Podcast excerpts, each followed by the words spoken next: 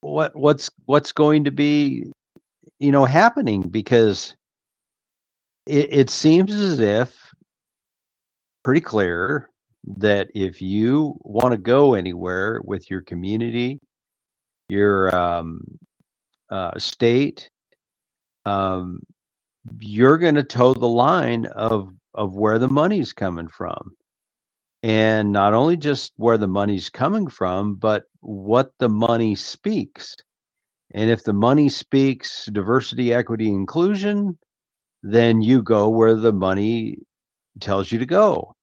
If the money is speaking um, the insurance industry is going to be holding the bonds for your school system and the school system uh, has to comply with the financial lever of the insurance agencies that are also lock stock and and barrel owned by uh, much of the same peoples then you're going to go where the money is speaking uh, from. And it just it, it seems so relevant as you said, Russell, that we can't escape this until we make a conscious decision to take a look at this this um, uh, uh, currency, this fiat currency that has been in place over us by um, you know Jewish power interests. And I was looking at some things on some social media this week, and I was a little bit surprised by some of the, you know, the the big guys, if you will, and um, there seems to be, in light of quite a backlash. Actually, Elon Musk has come out and said that he's going to sue the ADL because they're affecting ad revenue and some other things, and then then you have a whole bunch of other people um, who are the big guys and uh, they start rattling about why is there all this hate? Why is there all this talk about these people with such hateful and spiteful you know words and so forth? And to me i'm i'm sitting there thinking you know how, do you really honestly have to know how bad somebody is has got you completely um, controlled by an insurmountable, you know, debt burden that you can't even pay, that you're just basically logging up the time for when the the takeover and the repossession of everything that God has blessed you as an individual with and your nation with and and bring it to naught um, looking at Hezekiah, in fact, in these chapters of 46, 7, 8, and 9 of Isaiah, is the lesson. You know, I, I've said it before. It's it's as if sometimes the lesson gets missed for the words or for the story. And I find it no exception with this particular part of Isaiah that we're we're engaged in here as well. So uh, I don't know um, if you had some other thoughts on that, Russell, or not, and uh, you know, feel free. But uh, beyond that, I guess we can go ahead and and engage the uh, the fellowship in the study of Isaiah this evening. So, what's your what's your thoughts? You had any on it? More? Let's get going. Let's get started. Well, yeah, okay. This would be part 23 in the prophet Isaiah, the conscience of Yahweh. Uh, in my mind, I pretty much, uh, as I began to read ahead in the next few chapters, as I do, I decided that we should just go ahead and take chapter 36, 37, 38, and 39 together. I don't think it's necessary for a full reading with this fellowship this evening, um, because that's that's that's quite a reading of the four chapters. But nevertheless, everybody is encouraged to do so on their own. Most certainly, Second Kings chapters sixteen through twenty are also a good recap, as is Second Chronicles chapters 31 and 32. But um, I I really do believe that taken together, um, these four chapters have more to say to us about our current situation today than we probably have even considered and give it much thought to think about. Um, it all centers around, of course, Hezekiah, the king of Judah. And additionally, and probably even more importantly, the record here in chapters 36 through 39 of Isaiah is one of three records that the God of Jacob Israel has seen fit to provide us regarding Assyria's military um, conquests throughout Israel and Judah, the two divided kingdoms. And the other is, of course, Second Chronicles. So you have Isaiah, you have um, uh, Kings, Second Kings, and and Second Chronicles. And the record of divine intervention in behalf of Hezekiah's prayer for the blasphemy against God to be recompensed for can hardly be ignored as one of the miraculous actions and divine interventions of Yahweh within his creation, on par, frankly, with the Exodus. Um, Isaiah had, by prophetic and inspired utterances, assured the kingdom of Jerusalem or the kingdom of Judah, and specifically Jerusalem, in chapters 10, chapter 17, chapter 29, chapter 30, chapter 31, chapter 33 of her salvation from Assyrian destruction.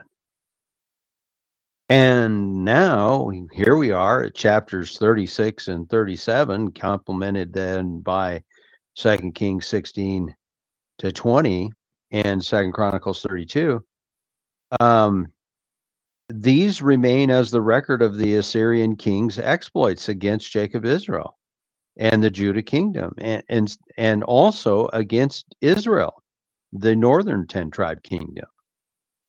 But specifically here in Isaiah, we're dealing with Judah and, and Judah primarily. But this Assyrian king Sennacherib, um, he records proclaiming the capture of almost four dozen cities. I believe it was 46 cities of Judah, and that he boasted of having shut up Hezekiah in Jerusalem like a bird in a cage. Now, to recognize God standing as a bulwark against Sennacherib and the slaying of 185,000 was just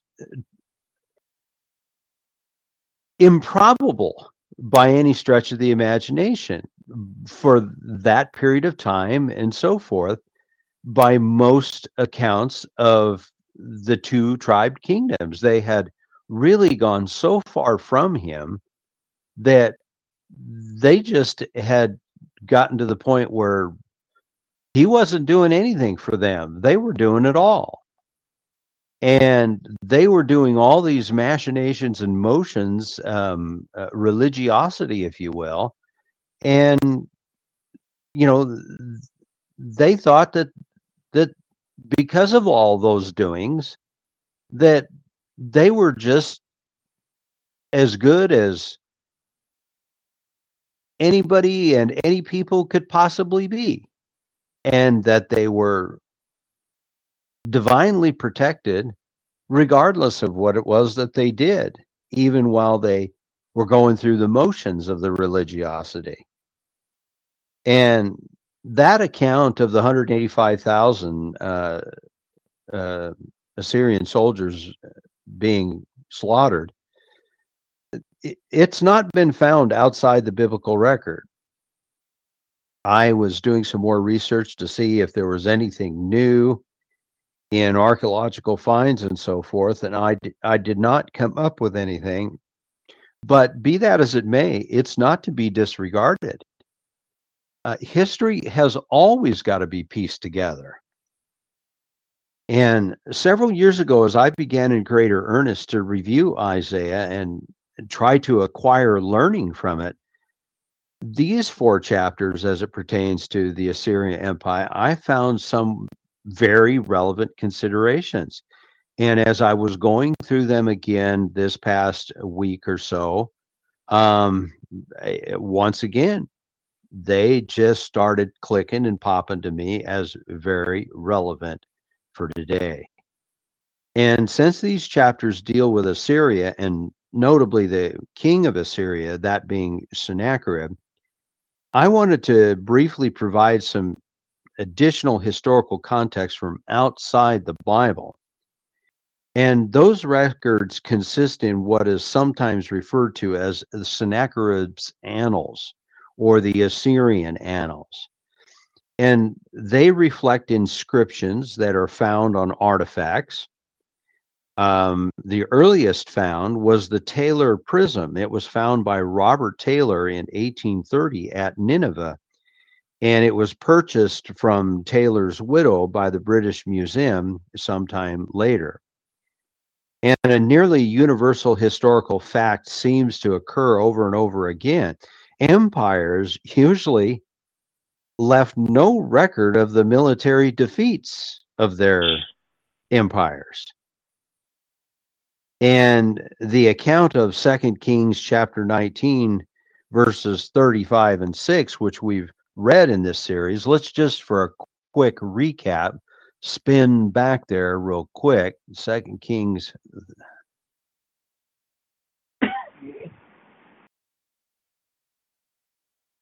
And we're going to chapter 19. And let's touch with uh, the actual account there at chapter 35. It came to pass that night that the angel of Yahweh went out and smote in the camp of the Assyrians a hundred fourscore and five thousand, 185,000. And when they arose in the morning, and when, uh, excuse me, and when they arose early in the morning, behold, they were all dead corpses. So Sennacherib, king of Assyria, departed and went and returned and dwelt at Nineveh. Um, as I say, I haven't found a uh, secular historical account of the 135,000 slaughter. In other words, we haven't found a mass grave. Um, maybe we have, and we just don't know about it. Um, because I'll tell you, things that were happening in the mid 19th centuries in the middle 1800s uh, from late 1700s to the middle to late 1800s almost, the archaeological findings uh, that were being unearthed seemed to bear much fruit. Um, but I'll tell you, as far as uh, a world empire being the United States of America and Britain, once these two empires were conquered by the money system, which we started out having a conversation again about in this fellowship, uh, I believe that things in the archaeological undertakings uh, began to diminish, diminish in their significance and importance, uh, or at least in the writings about them. And so it wouldn't surprise me a bit if if there's something that has transpired or uh, that we just don't know about. Um, or that it, the archaeological sites are being directed in such a way by now as to keep uh, some of this information from being found, if you will. But as I say, there are uh, records outside the Bible. And the first one, as I say, was the Taylor Prism. and um, empires in that era would make these inscriptions upon um, columns, spherical or triangular prisms, and so forth. And so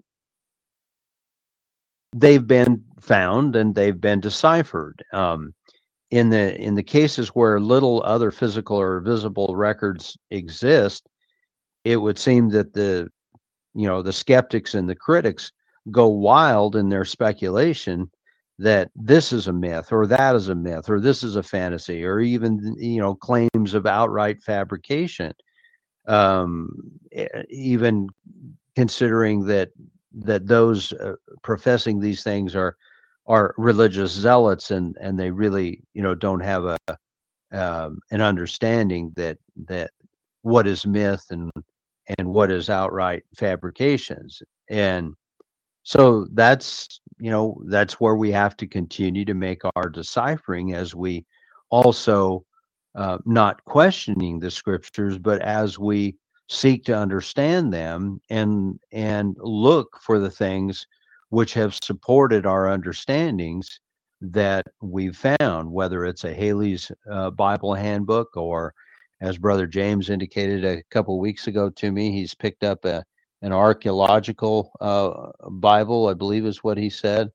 And um, those things are really, really very important and help you to, you know, see the historical context of many of these things and so forth. So I, I, um, um, I have just different sources that I have at my disposal. I I've got a complete ex, um, uh, expository uh, work of Vine, and I've got um, some Greek and uh, English New Testament interlinears. I've got, um, of course, my Holman's Bible Dictionary, and that that little book has has been fairly good for me over the years with some information on it um, as well. And I have a couple of other resources too that um, you know that I like to to go to. I mentioned the chain reference Bible, Bible that helps me to kind of connect topics together or connect subjects together um, because that's what the chain reference Bibles do. But when you go into the first and second century um, uh, annals and so forth, I found a Greek writer by the name of Lucian Samosata, Samosata, and he was recorded as having proclaimed, quote, Nineveh has perished. No trace of it remains. No one can say where once it existed, end quote. So there again is one of those writings that tells you something and proclaims that Nineveh is perished, but then at the end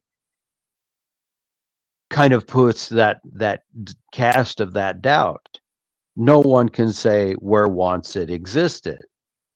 And that's what I mean about some of the critics and so forth that um, you know that I find even in you know current Bible commentaries and so forth but time and time again, this God of Jacob Israel has set in motion the chain of events which reveal to men the veracity of his biblical record.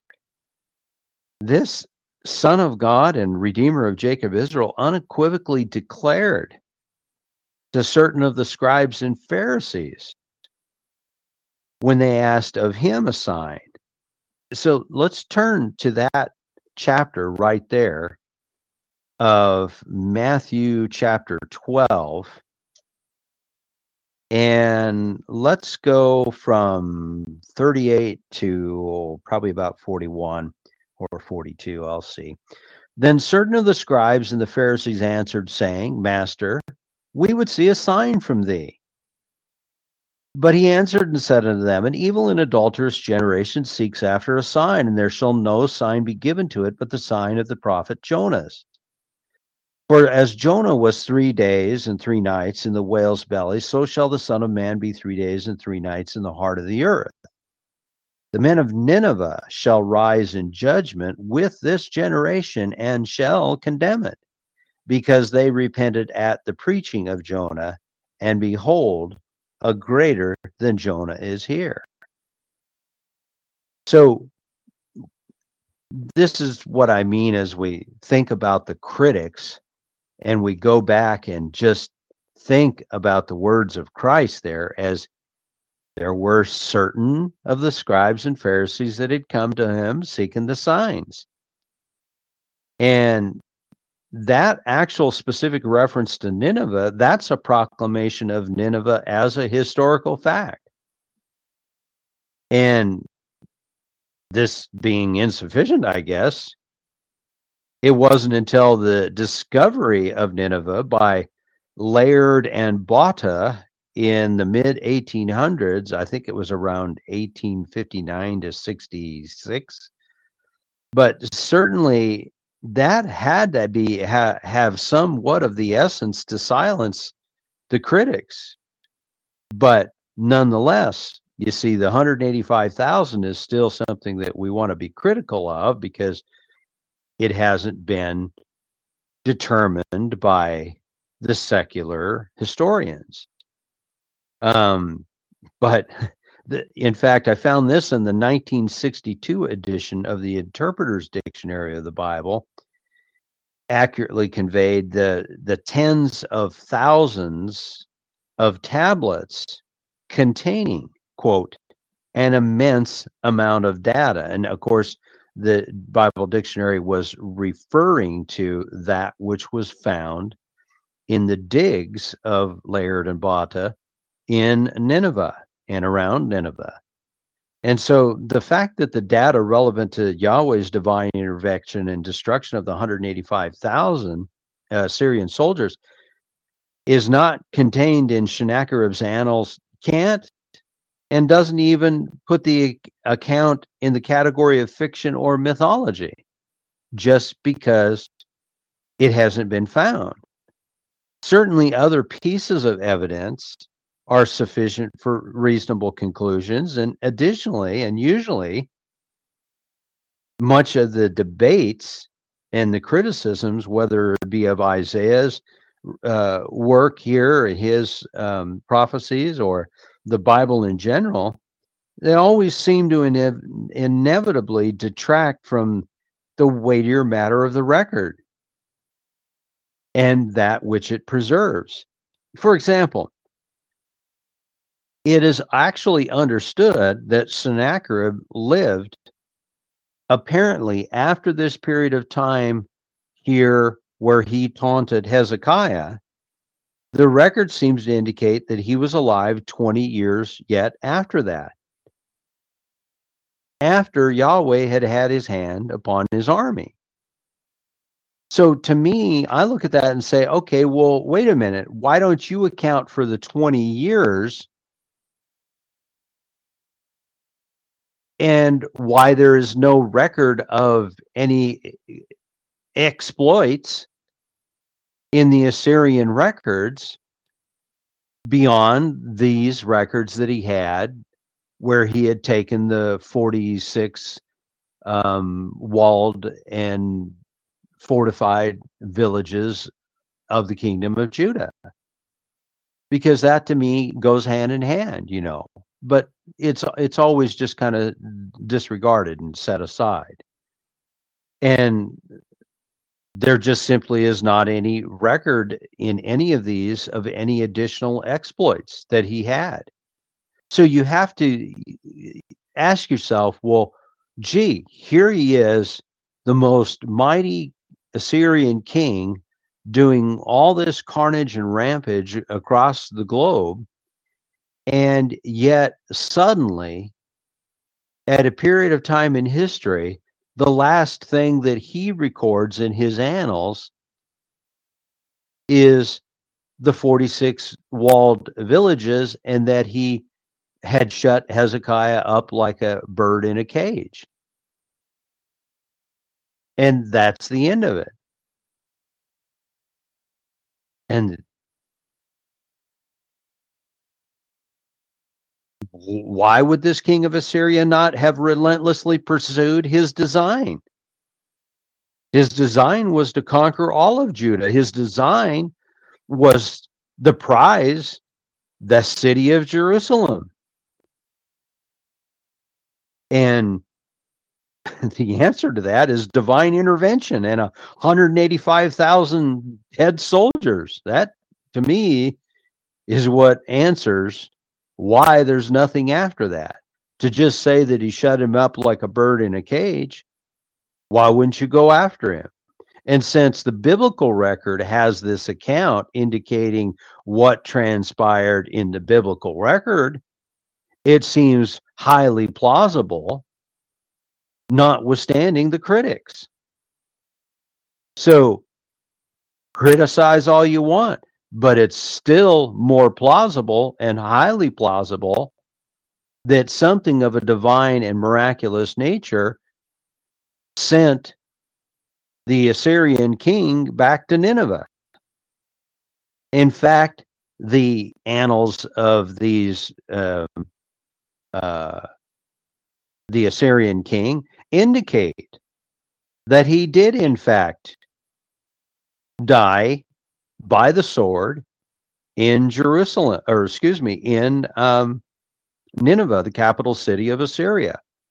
And it was Sennacherib who made Nineveh the capital city.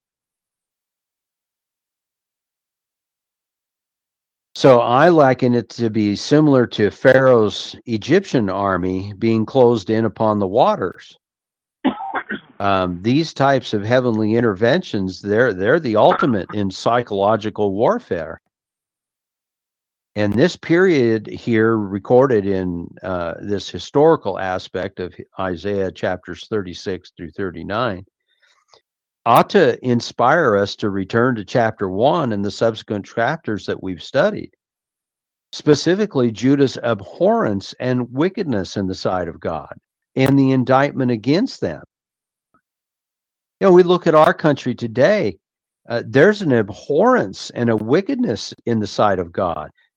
If we believe this God still exists and still reigns, and if we believe in the words that are so often said, as I just said a little while ago, God's in charge. So, if we do in fact believe that, we must be able to believe that he's looking at us, America, the Western nations, and what has happened to us as being abhorrent and complete and utter wickedness in his sight. And the indictment against Judah and Israel in the biblical days is the same indictment that would be upon us today. And what's remarkable as I was going through these, especially today with the talk about psychological warfare, and, and it occurred to me Yahweh engaged in psychological warfare tactics amongst Judah, while Sennacherib was waging his own. Sennacherib, for example, says, I'm fierce. I'm invincible. Submit. And Rabshakeh was Sennacherib's disinformation czar, whose purpose and intention was to go ahead of Sennacherib to Jerusalem with the message that we've read in this fellowship and to cause division and dissension amongst the Judahites in Jerusalem, uh, including against their leader Hezekiah, just as chapter 36 conveys. As I say, I'm not going to probably engage much of the reading of 36, 7, 8, and 9 because we've covered a lot of this in the previous chapters or the previous fellowships of Isaiah. But there's some key areas that I intend to point out here during the fellowship, and you know, um, thought we could spend some more time with those thoughts um, since we've, you know, we've pretty well con- delved into uh, Second Kings uh, 19 and 20.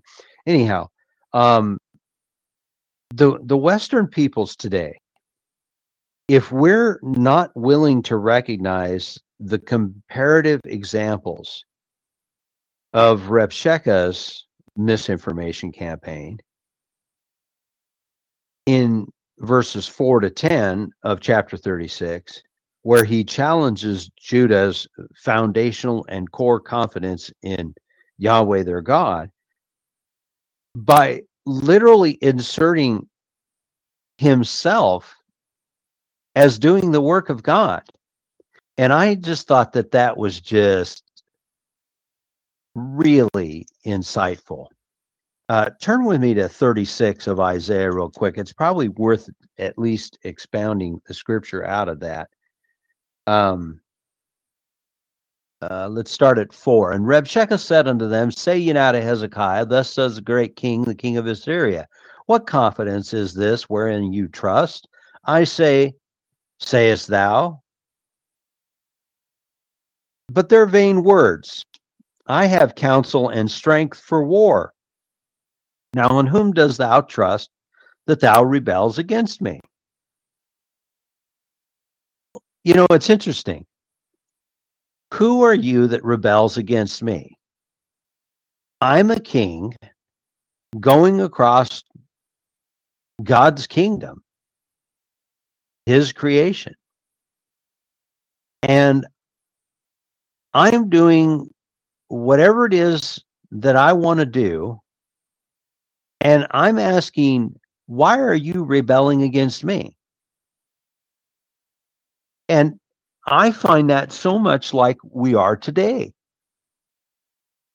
We're just sitting here as a people trying to mind our own business, live life, raise a family, teach them to be able to live life, to live it with productivity and in a godly manner.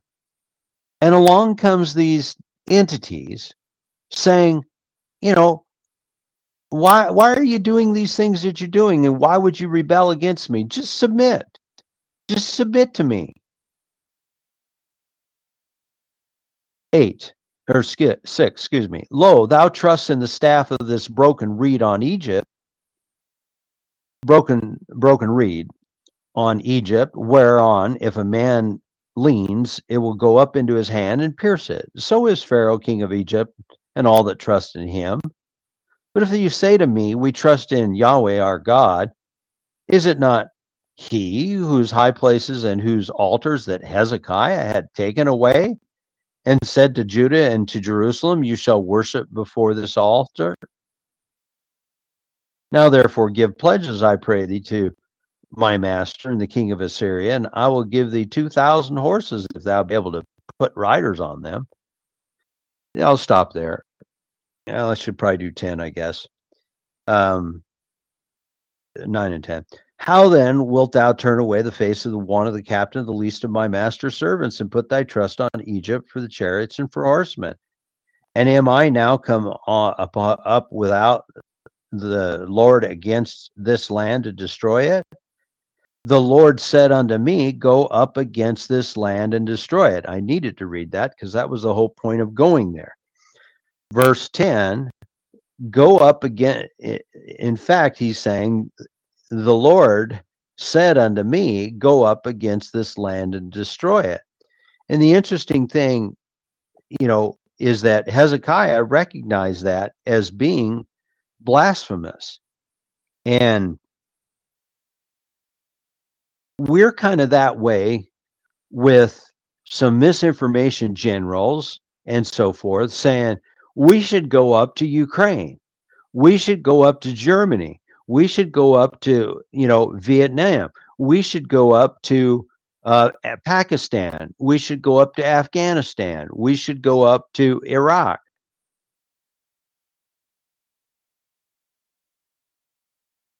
And they encourage us to go up to those lands as if we're doing God's work. And the thing that ought to be occurring to us is that we're supposed to just be about His business, His will, abiding in His laws, statutes, and judgments. And the rest of it is just going to happen because the rest of the nations will see all that great righteousness. And while we were a nation that were pursuing after that, we received abundant favor. And these chants and the taunts, these chants and taunts that uh, that we see here um, out of Rabshakeh, they're not at all unlike those calling themselves God's chosen today, demanding and insisting that they follow the will of Yahweh, the God of Jacob Israel, and that they are indeed his chosen, while simultaneously rejecting the Son to whom all power and authority was given. And then additionally, doing all manner of ungodly and unrighteous oppressive actions in the world. And should they not be called out by it? And as I say, you look around the social media, you have this one giant of social media who happens to be the billionaire, Elon Musk, now saying that, you know, this ADL is is really getting to be a problem. Meanwhile, everybody else in the social media that's the small guys that have been saying what a problem this ADL is, including our very own Pastor Peters, who was tarred and feathered by the ADL. And so here we sit with a Rabshakeh within this group of people claiming to be the chosen people of God, while rejecting everything that we've been given in the scriptural record of the new covenant, as well as the old covenant, to suggest, if nothing else, that not only are they not the people of God, they certainly are not following his laws, statutes, commands, and judgments because they are the progenitors of the oppression in the land. Shebna, Hilkiah, and Joab, they tried to shield the ears of those that were sitting on the wall, that is, the rank and file, so to speak, from the words of Rabshakeh by asking him to use the Aramaic language. You see, the Aramaic language would have been more familiar to the educated and the regular Hebrew language, the language of the Judahites on the wall, maybe a little less known to them or familiar. So he doesn't want those on the wall to hear what the propagandist Rabshakeh is saying. And so it's just like us today. We have those Rabshakehs who are using propaganda warfare against us and they want to use their own language.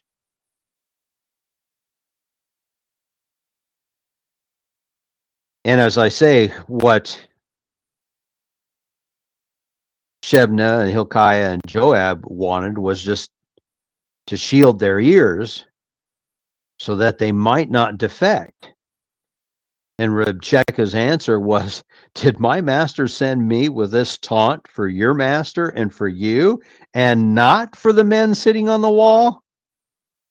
Doomed along with you to eat their own dung and drink their own urine? And then he continued to speak in Hebrew loudly so as to be heard. Intending to sow the seeds of discord. Discord in their faith, discord in their faith in their leader, Hezekiah, as well. Hezekiah presents his people and us today a lesson a lesson in courage, a lesson in a resolve of faith, a lesson in a prayerful reliance in the face of intimidation and propaganda. Although Yahweh did indeed employ Assyria for his purposes in punishing Israel, and additionally allowed it through Judah, one thing he did not do he did not and had not yet given Jerusalem to Sennacherib. And thus the blasphemy of Rabshakeh in proclaiming that it was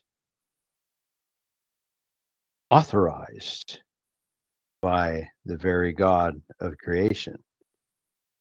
And I think it's slowly occurring to many professing Christians that those calling themselves Jews today, as being God's chosen people and thus following and doing as they say, is harmful to them and indeed contrary to Yahweh's will. And after Hezekiah's earnest prayer and plea for deliverance comes the assurance in chapter 37 of Isaiah, verses 5 to 8. As I say, you can read these four chapters on your own because I'm not going to go into an extensive reading of them. So the servants of King Hezekiah at 37 5 came to Isaiah.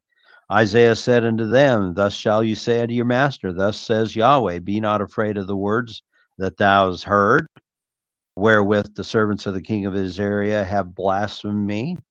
Behold, I will send a blast upon him, and he shall hear a rumor and return to his own land, and I will cause him to fall by the sword in his own land. So Rabshakeh returned and found the king of Assyria warring against Libnah, for he had heard that he was departed from Lachish.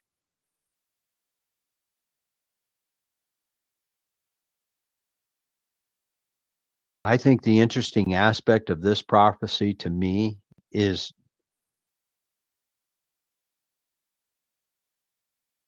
remember eh, from 36 2, the Assyrian king sent Rabshakeh from Lachish. So what? We might be thinking. Well, it appears that many believe that the scripture actually is conveying that the king of Assyria is actually at Jerusalem when the 185,000 are killed. However, 37 verse 8 makes it clear that Sennacherib had departed Lachish. That is actually where the order was given to Rabshakeh for he and the army to deliver. So, in other words, what you have is Rabshakeh getting an order from Sennacherib to take 185,000 soldiers and head to Jerusalem with this order. Meanwhile, Sennacherib is closing up in Lachish. And according to the scripture, Sennacherib, uh, uh, um, um, has heard that he's now left Lachish and is heading for Libnah. Now, Lachish is slightly southwest of Jerusalem. Libnah is to the north. Well, actually, it's probably almost due west and maybe a slight bit uh, north, but very, very much almost due west. And so you can kind of get the geography there then of where this is occurring and what's happening as I say now, uh, Rabshakeh has taken off from Lachish and has headed to Jerusalem and has given Hezekiah this propaganda um, and this intention to sow the seeds of discord and and shake things up a bit. Now, it may be speculation on my part, but I believe that the hearsay or the rumor, as the scripture could be, the word could be uh, translated either way. The hearsay or the rumor was that the king of the Assyria of Assyria was moving in battle from Lachish to Libnah.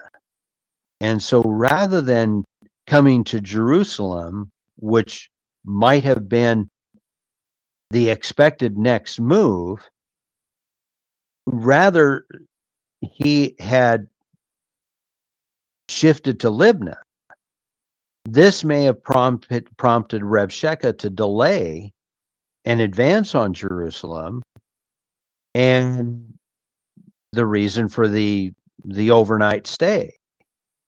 Um, and perhaps the rumor or the word that he had heard meant that he was going to take an early morning departure and head for Libnah. So there's not anything real definitive in that. And you may not think it's a big deal, but you know, I get caught up on little things like this and I try to study them out and try to figure out what might have been going on. And so, as I say, speculation on my part is this, and that is what maybe prompted Rabshakeh to delay. And the delay is what resulted in 185,000 dying in the night.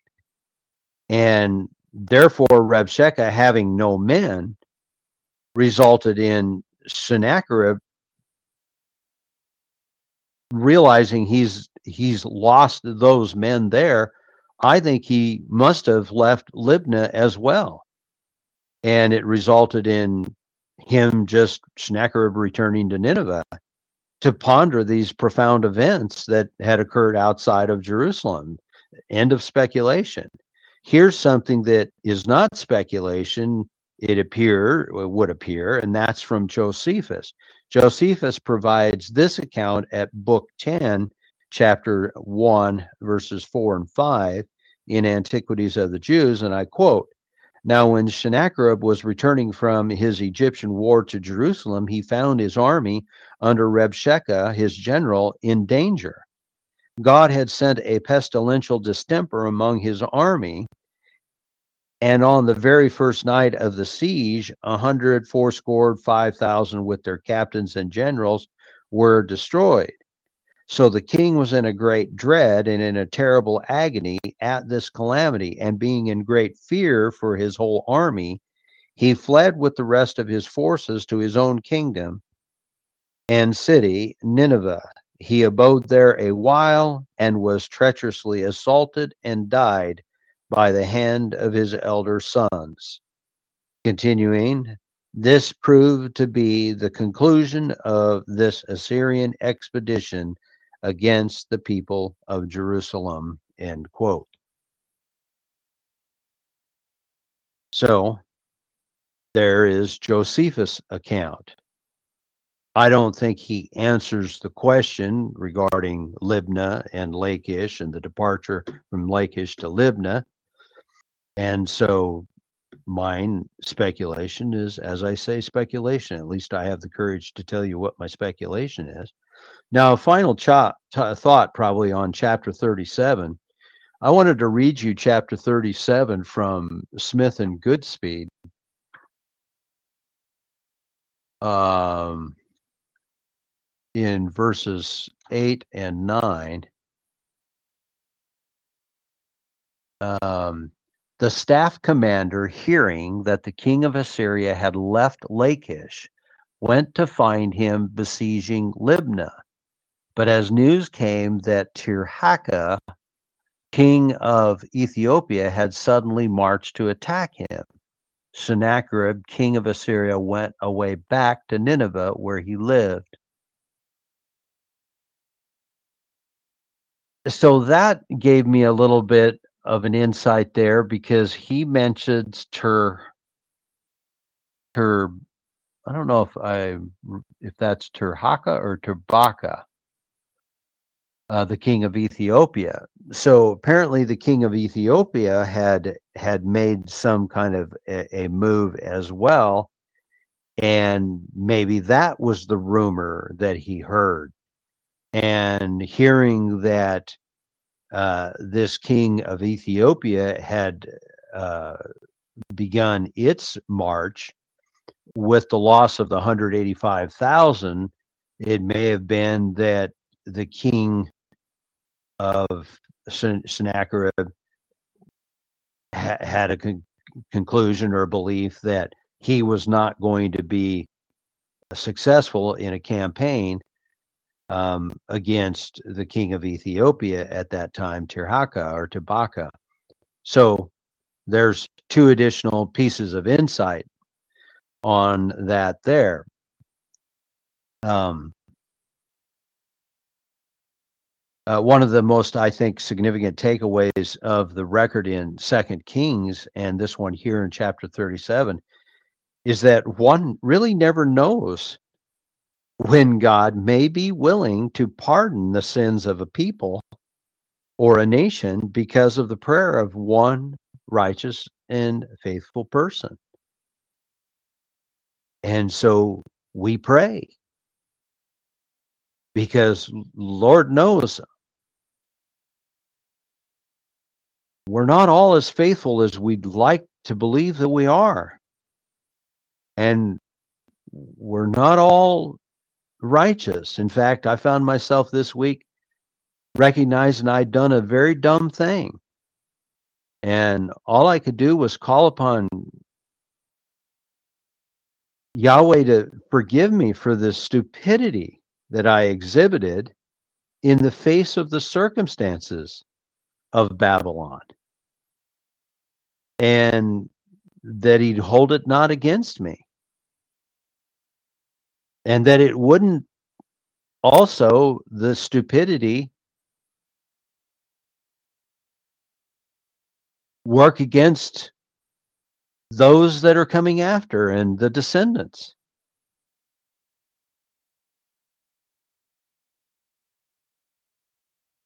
Anyhow, from chapter 37, let's read chapter 21 to 29. Isaiah the son of Amos set Hezekiah, saying, sent unto Hezekiah, saying, Thus says Yahweh God of Israel, whereas thou hast prayed to me against Sennacherib, king of Assyria, this is the word which the Lord has spoken concerning him. The virgin daughter of Zion has despised thee and laughed thee to scorn. The daughter of Jerusalem has shaken her head at thee. That's all in reference to this daughter and virgin of Judah.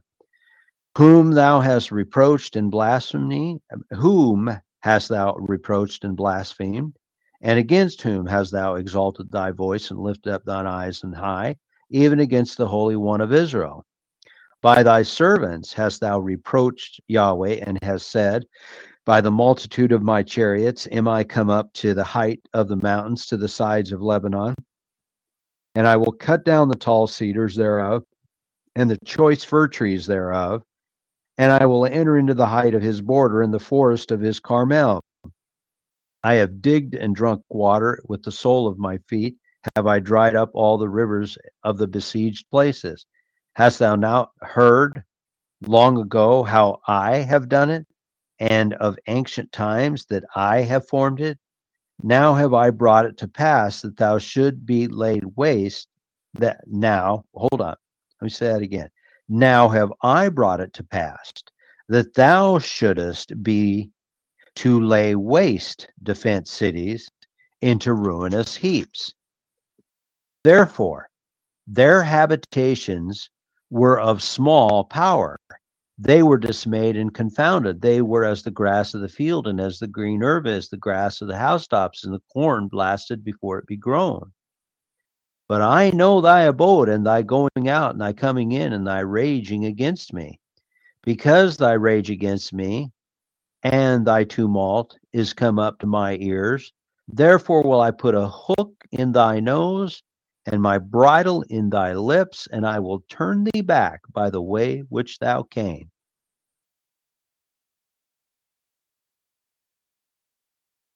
There's his answer.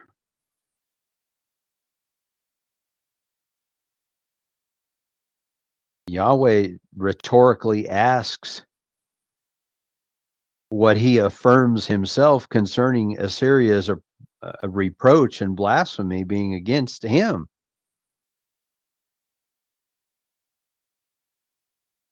This account actually conveys just a little bit more than the account in Second Kings chapter 19, but in the end, Yahweh makes it clear. It is he who had put in motion Assyria and to take those defense cities. And now he's making it abundantly clear it is he who's going to put a hook in Assyria's nose and turn her back. So Yahweh records why Sennacherib returned to Nineveh because Yahweh put a hook in his nose. Oh, I know it's not a literal hook. But imagine that. The same way they put a ring in the nose of a bull. And then they grab that ring with that hook and they can lead that bull wherever they want him to go. That's the metaphor, the analogy, if you will, of what Yahweh intended to do in taking Sennacherib back to Nineveh. In that same chapter, then, verse 30 and 32,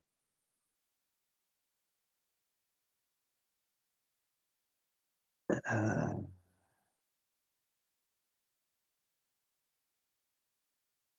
this is pretty important. I spent a little time on this too because you know I wanted to understand what exactly was going on here, and and and and I think I've got a fairly good understanding of why. Thirty in the King James. This shall be a sign of thee. In fact, um, I meant to look that up in Good Smith and Goodspeed to see uh, maybe I'll read it out of Smith and Goodspeed just because I know what the King James says. I'll read it. Uh, verse 30 of chapter 37 Isaiah, you shall have proof of this. For while you feed this year on casual grains, and next year on what springs from casual grains, in the third year you can sow and reap a crop, you can plant vineyards and enjoy their fruit. And what survives of the house of Judah, the remnant, shall once more strike down its roots and then rise to be fruitful, for a remnant of survivors shall spread out from Jerusalem and from Mount Zion, thanks to the jealous care of Yahweh. End quote. Isn't that just, I sometimes just am so marveled by Smith and Goodspeed's translation. It's just so remarkable. Here's King James, and this shall be a sign unto thee. You shall eat this year such as grows of itself and the second year that which springs of the same. And in the third year sow ye and reap, plant vineyards and eat the fruit thereof. The remnant that is escaped of the house of Judah shall take again root downward and bear fruit upward. For out of Jerusalem shall go forth a remnant, and they that escape out of Mount Zion, the zeal of Yahweh of hosts shall do this. All right, so this presents, I think, the significance of a remnant, number one. And yes, you might be thinking, well, of course, because in uh, Nehemiah and and um, Ezra, they did return, and so of course there was a remnant. But it conveys the message to Hezekiah that these passages are actually conveying to the reader, if you will, of the foreknowledge of Yahweh concerning the Assyrian arrival at Jerusalem. And the ability of the remnant to once again harvest. So he was telling Hezekiah his men would be unable to plow the field in that year of the Assyrian presence, and they would be eating of that which grew. The next year, they would eat of that which grew out of that original harvest that went to seed, I think is what it's saying. But after they had left, they would have the tilling of the spring and the tilling of the previous fall. And therefore, they would have the sufficiency then for the promise of the, the balance of the bounty that was going to be available to them in that year. And the balance of chapter 37 relates to the smitten army of the 185,000 um, and Sennacherib's death by sword as prophesied. So there is the whole of basically 36 and 37.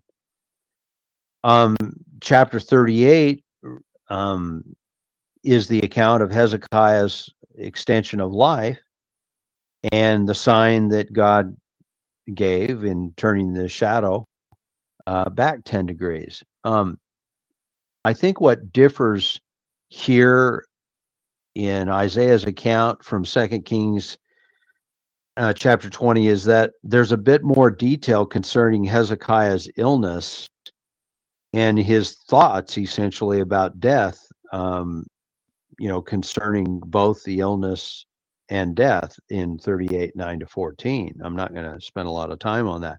But after which of of 9 to 14 you have um, him extolling the virtues um, of this extension of life.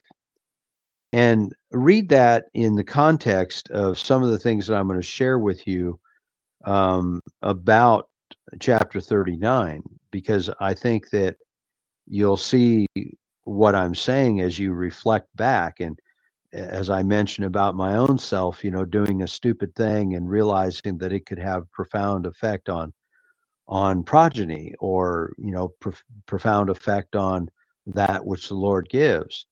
And uh, I want to encourage everybody to be thankful for the things that you have from Him and recognize the bounty of them in you know more fervent and earnest ways than than than perhaps you do um, without considering it.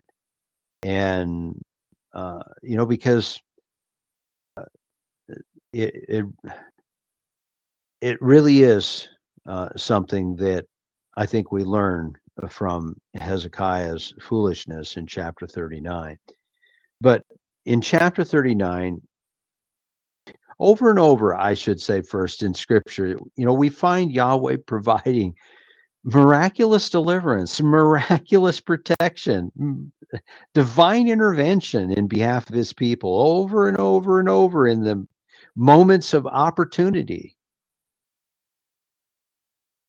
When we have the opportunity to show how blessed we are, we have a propensity to show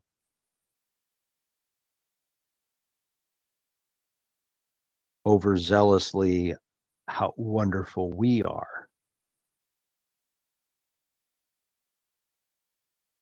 And I think that's the great takeaway that I got as I read Ezekiel 30 or Isaiah 39 regarding Hezekiah. Let's just quickly read it.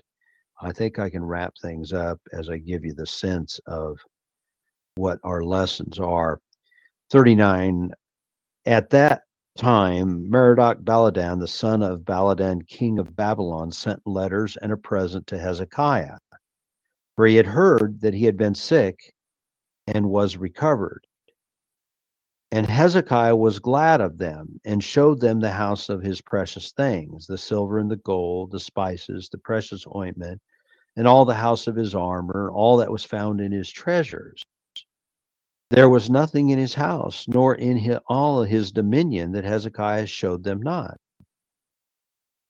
Then came Isaiah the prophet unto Hezekiah and said unto him, What said these men, and whence came they? Hezekiah said, They're from a far country unto me, even from Babylon. Then said he, Well, what have they seen in thine house? And Hezekiah answered, All that is in mine house have they seen. There is nothing among my treasures that I have not shown them. Then said Isaiah to Hezekiah, Hear the word of the Lord of hosts. Behold, the days come that all that is in thine house and that which thy fathers have laid up in store until this day shall be carried to Babylon. Nothing shall be left, says Yahweh. And of thy sons that shall issue from thee, which thou shalt beget, shall they take away and they shall be eunuchs in the palace of the king of Babylon. Then said Hezekiah to Isaiah, God is, excuse me, good is the word of Yahweh which thou hast spoken. He said, Moreover, for there shall be peace and truth in my days.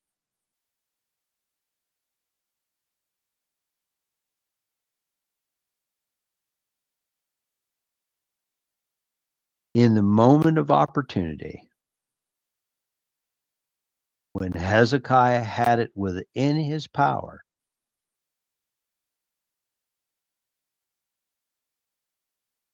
maybe before I even say that, I should back up and put our minds on this thought. Hezekiah is ill. In the sequence of events, Isaiah 36 to 39, we have these events occurring before this period of time in which these visitors from Babylon come. And put that in that context in your mind. And now they come, and the very time of opportunity to be able to say, first of all, let me ask this why do you suppose these people came? Is it is it merely because the king of Babylon wanted to wish Hezekiah well? I don't really think so. Remember that the king of Babylon at this time has already been in rebellion against Sennacherib, king of Assyria, and has been embattled himself. I think it's completely probable. Maybe it's speculation. I really don't think it is, but I'll go ahead and give you the speculation alert. I think it's highly probable that he went there to find out what it was and how it was that Hezekiah was enabled was able to turn Sennacherib back.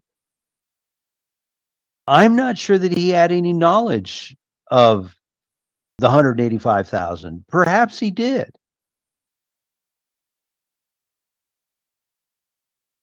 But certainly the record here reflects that he didn't convey that at all to these ambassadors from Babylon. You know, it would have been simple enough just to have said thanks for the gifts and turned these ambassadors back and said, Thus says uh, Yahweh, God of Israel, He'll fight our battles for us. I believe that Baladan was looking for a league with Hezekiah because he'd been embattled and and and was probably likely to expect that he was going to do it again.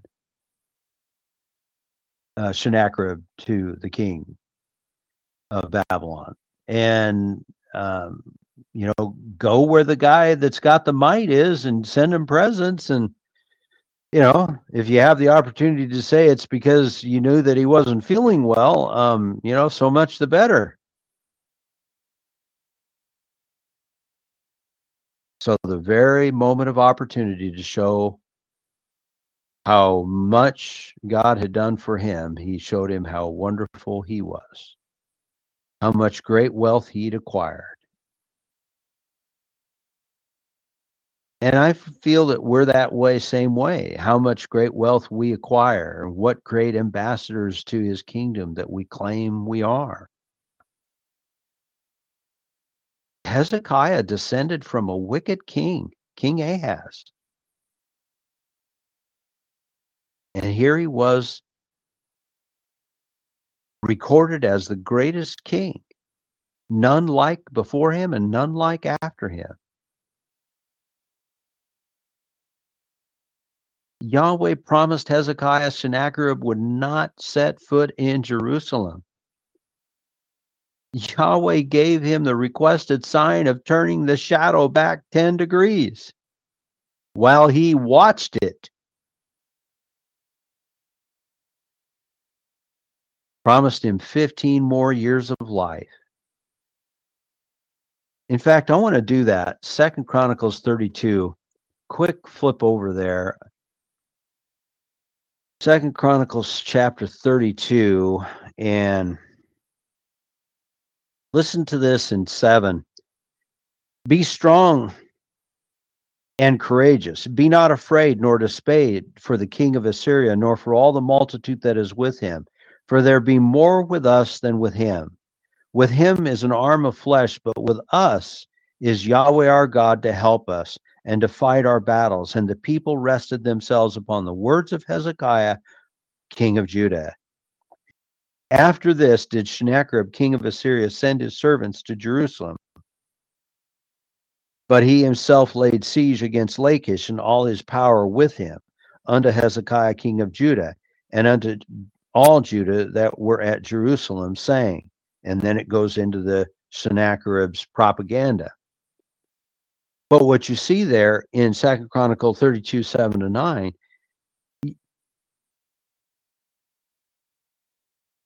was Hezekiah telling them exactly what they needed to hear.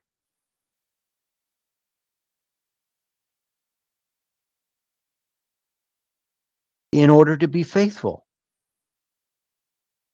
And that chapter also records uh, that he had exceeding riches, he had honor, he had treasuries of silver, treasuries of gold, treasuries of precious stones, storehouses for the increase, stalls for all manner of beasts.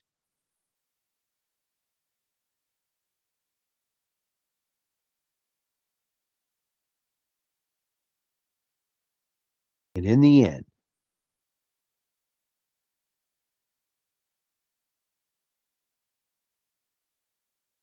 Hezekiah, in spite of all those things,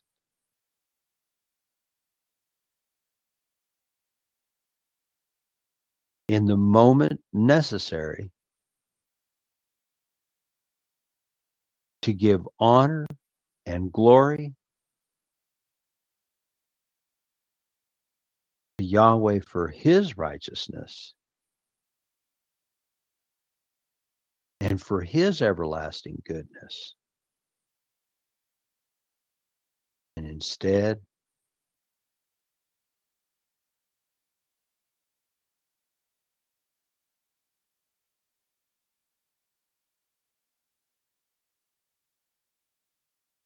he showed them in pride, haughtiness, his sin was ingratitude. Oh, I know we have scriptures that said Hezekiah sang songs learning of these 15 years. It wouldn't seem as if he was ingracious. He was very gracious in song, very gracious in words.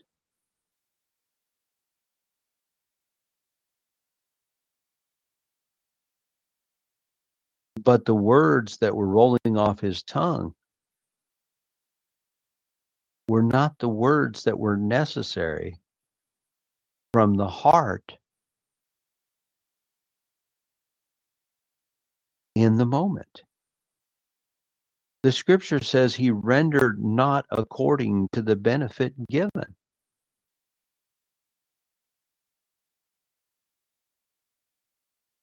That one kind of stood me up a little bit this week.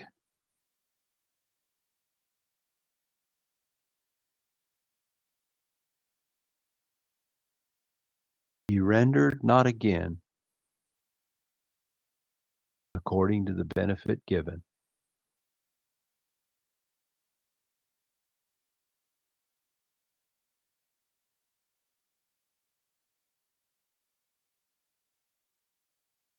I wonder if America and her Christian Western nation sisters and brothers in Christ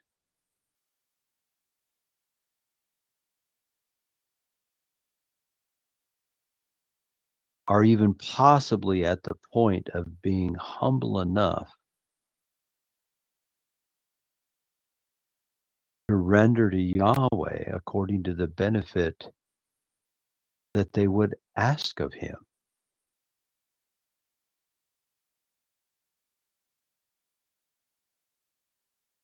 He was delivered from the most powerful assailant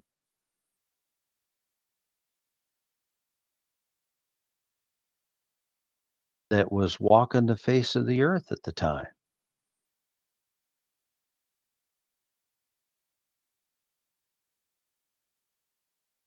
You know, I, I read things like this and I think, how could you be so obtuse? But I realize that I can't.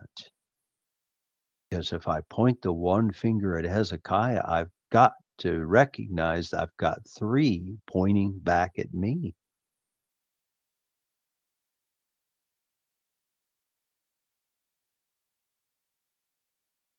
Ingratitude was a sin which Uzziah and Rehoboam exhibited.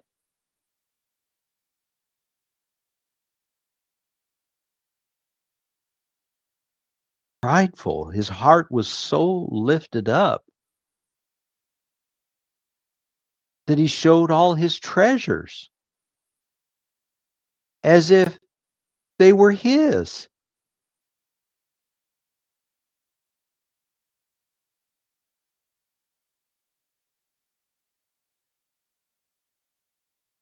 In fact, the scripture said that when he was given those 15 years, he was going to go softly all his years because of how bitter his soul was regarding the prospect of death. He was no more given the desire of his prayerful heart then his heart was lifted up as if he had done it on his own.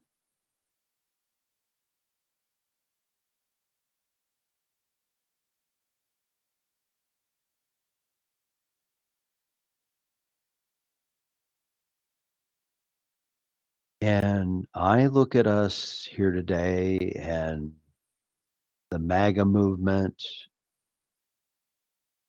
and pride may come indeed before the fall.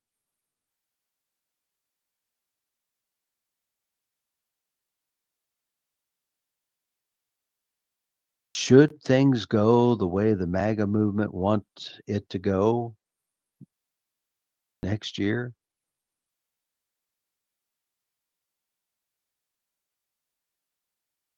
and four years more life is granted them.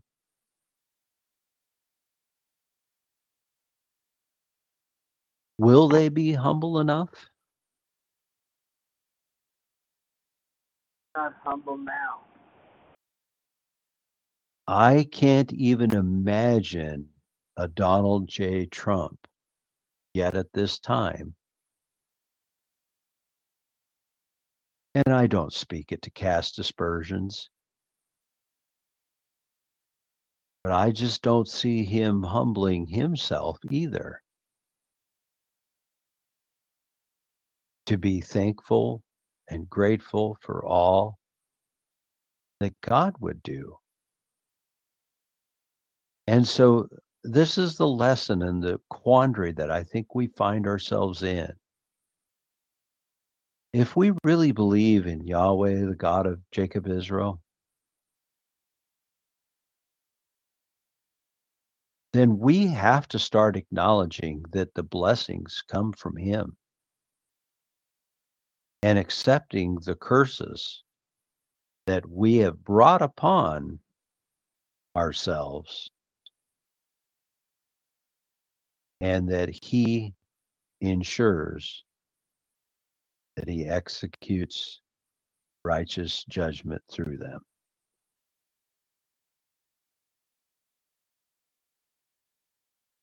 The lessons to me just keep jumping out at me. And I'm so grateful for them. Heavenly Father, I thank you for this opportunity and this fellowship time. Share the moving of spirit through these books of the prophet Isaiah. And I pray, Father, that it's a blessing to those that hear it, be edifying for them in spirit, and that they might understand them in an application to today and that we have a whole lot more work to do regarding our house, our spiritual house,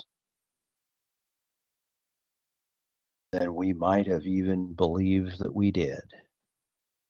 And so, Father, I pray to that end. Father, help us, guide us, direct us, and strengthen us in a resolve to strengthen and to correct our spiritual house that we might be of some worldly good to you for your kingdom. Amen. And that your will does indeed be done on earth as it is in heaven. Father, continue to pray for those in need of prayer and sickness. Father, we know you know their needs. We ask for you to continue to keep them in your care. For those that are caring for them, we thank you for the hands of patience and the hands of assurance in this hour of difficulty and trouble. We ask for your divine intervention and healing hands upon those that are still suffering we ask for it. We trust in it. We count on it. We seek it.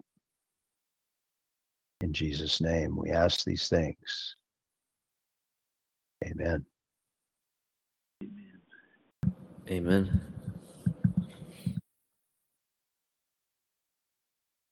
Well, good night, everybody. All right. Good night, all. Good night. Thanks for joining. We'll see.